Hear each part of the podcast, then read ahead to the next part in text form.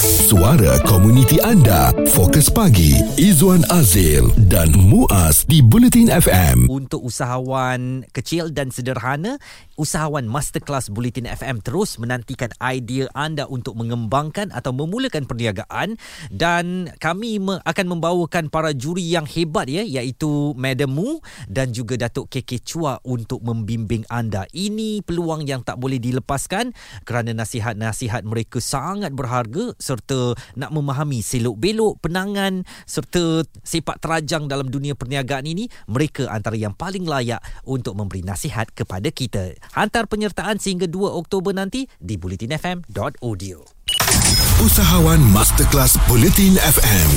Baik, uh, kita tahu dalam kita nak bekerja ni selalunya waktu bekerja tu adalah sangat-sangat penting dan bila kerajaan baru-baru ini mengumumkan kerajaan mingguan kerja mingguan daripada 48 jam kepada 45 membuatkan kita lebih seronok, mm-hmm. lebih tenang dan tak sabar dan satu lagi penambahan cuti bersalin daripada 60 hari ke 98 hari juga memberikan uh, kelegaan kepada ibu-ibu yang bekerja. Bagaimanapun ketika kita baru hip hip hooray kerja 48 jam kurang kepada 45 jam dengar pula Johor nak buat hari Jumaat hari cuti separuh hari kemudian cuti penuh Sabtu dan Ahad. Kita merasakan kalau Johor dah buat negeri-negeri lain pun akan buat.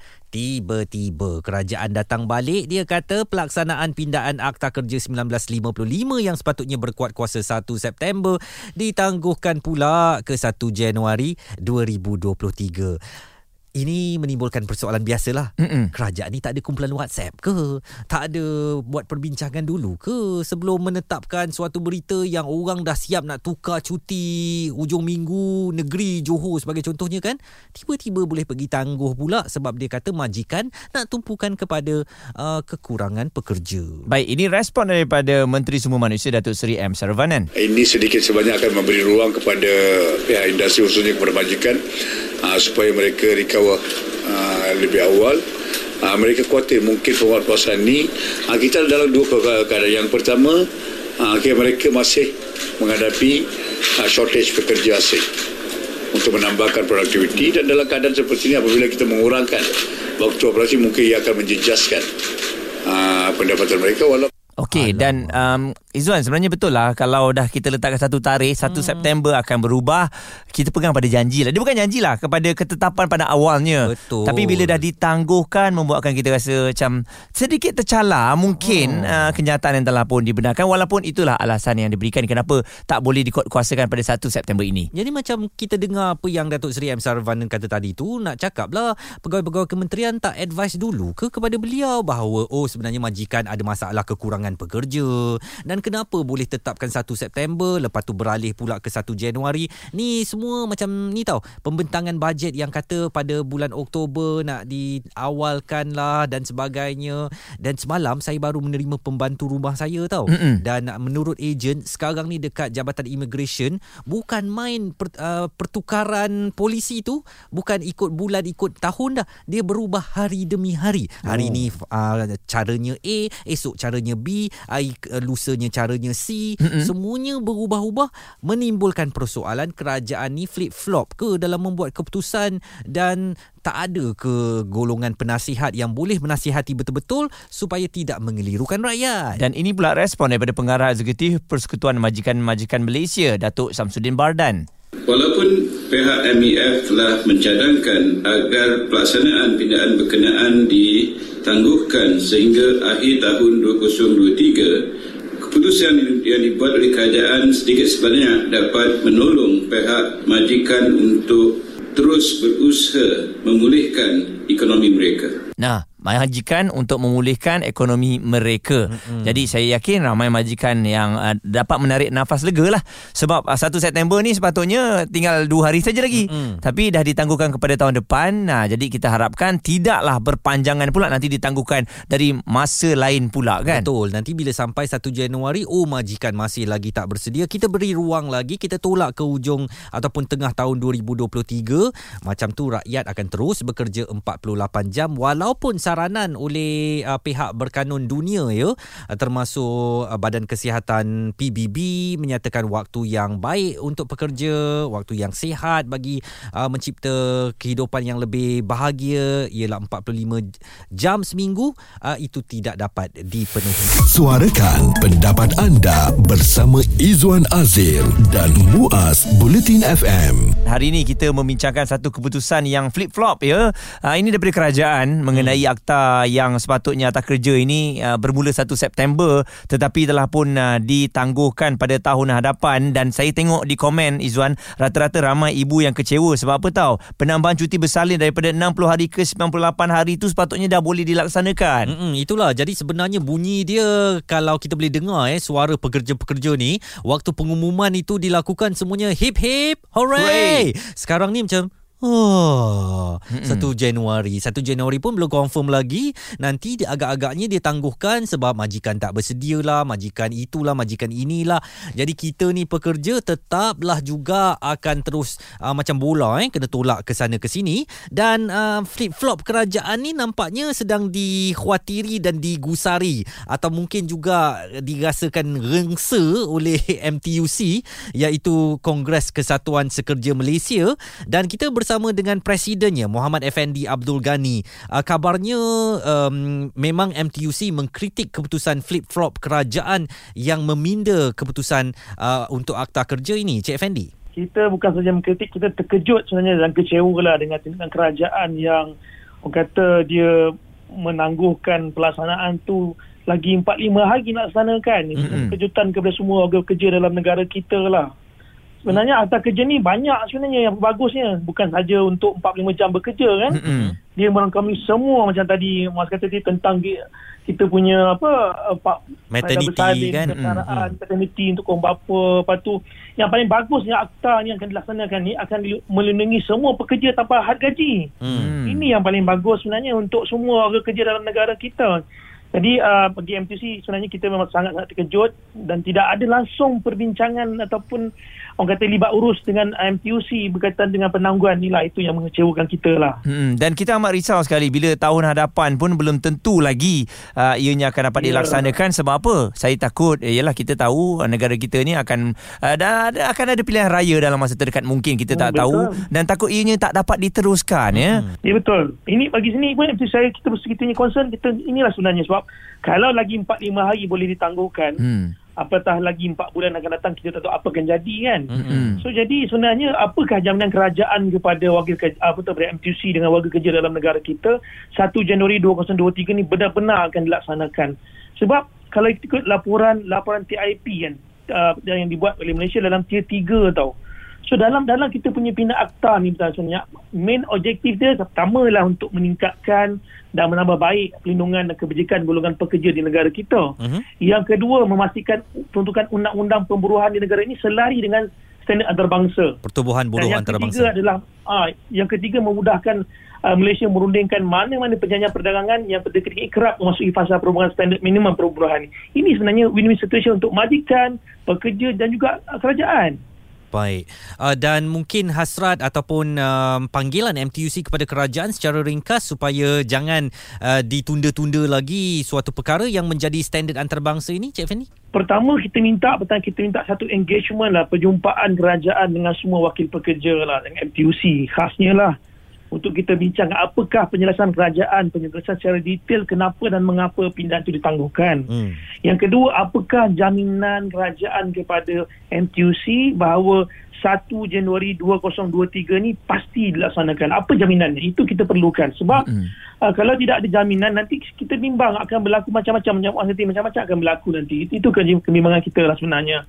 Dan kita gesa juga kerajaan supaya terambah pada Yang Amat pada Menteri supaya lihat semula supaya kita minta laksanakan juga dalam tempoh terdekat ni. Muhammad Effendi Abdul Ghani, beliau adalah Presiden Kongres Kesatuan Sekerja Malaysia MTUC, meluahkan rasa kekecewaan gerakan itu kerana tiada sesi libat urus antara kementerian dengan MTUC sebelum penangguhan daripada 1 September ke 1 Januari 2023. Isu semasa bersama pakar di Fokus Pagi Izwan Azil dan Muaz Bulletin FM. Jangan lupa untuk terus hantarkan pernyataan ataupun idea bernas anda untuk perniagaan baru baru anda kalau anda baru saja nak menceburi dalam bidang perniagaan ni kami nak uh, anda ambil cabaran ini boleh hantarkannya menerusi bulletinfm.audio Usahawan Masterclass Bulletin FM. Kita masih lagi bercakap tentang kuat kuasa pindaan akta kerja yang ditangguhkan. Apakah keputusan kerajaan ini flip-flop dan apakah tidak ada perbincangan yang menyeluruh sebelum satu pengumuman dibuat sehingga dah menggembirakan rakyat Malaysia akhirnya kembali dikecewakan kerana ia ditangguhkan sehingga 1 Januari 2023 dan ada suara-suara yang kurang enak lah apabila penangguhan ini berlaku termasuk mm-hmm. pengguna media sosial Rosnah Abdul Rahman Saufi yang menulis Menteri Sumber manusia lepas Lim Ahlek ramai yang macam ubi tak empuk. Masa nak buat arahan bukan main berlagak no compromise. Hujung-hujung bila orang dah redha, semua dah settle, tup-tup tak jadilah, tangguhlah tinggal beberapa hari lagi bang. Oi, agak-agaklah kesian kepada orang HR yang kena explain uh, kepada majikan, kepada pekerja deal dengan HRMS system provider, company handbook pun entah-entah ada yang dah siap print yang kerja MNC atau uh, multinational company kena tadah ayat expat uh, bos ketawa sinis kita sebagai rakyat Malaysia hati terhiris. Okey, menteri kata majikan mahu selesaikan isu kekurangan pekerja terlebih dahulu sesimpel itu um, alasan yang diberikan mungkin ianya tak dapat mengubati kemarahan kita ya. Dan oleh kerana itu tadi kalau Izwan baca dia berkaitan dengan HR. Oleh kerana itu dan kita bersama dengan Encik Ahmad Syakir Syahrum yang merupakan pengasas Syakir HR Consultancy Perunding Khidmat Sumber Manusia. Cik Syakir, bagaimana anda melihat penangguhan pengumuman atau pengumuman oleh uh, kerajaan ini apakah ia memberi impak yang besar uh, sepatutnya dah bersedia untuk 1 September 2022 dibawa ke 1 Januari uh, 2023 penangguhan kerja 45 jam daripada 48 jam seminggu Uh, bagi saya sebenarnya dia bergantung kepada siapa yang kita tanya soalan ni. Mm-hmm. Kalau kepada pekerja, of course lah dia rasa apa ni rasa kecewa lah. Ah, rasa kecewa lah sepatutnya dia orang dah standby dah satu hari bulan September nak kerja kurang. Lepas tu saya dipahamkan juga dia penangguhan ni adalah secara keseluruhan. Mm-hmm. Jadi tapi kita masih menunggu warta lagi sebenarnya. Mm-hmm. Ah, jadi ada yang dah dah ber, apa ni dah plan lah nak cuti 98 hari lah kalau siapa yang nak bersalin dan Betul. semua kan.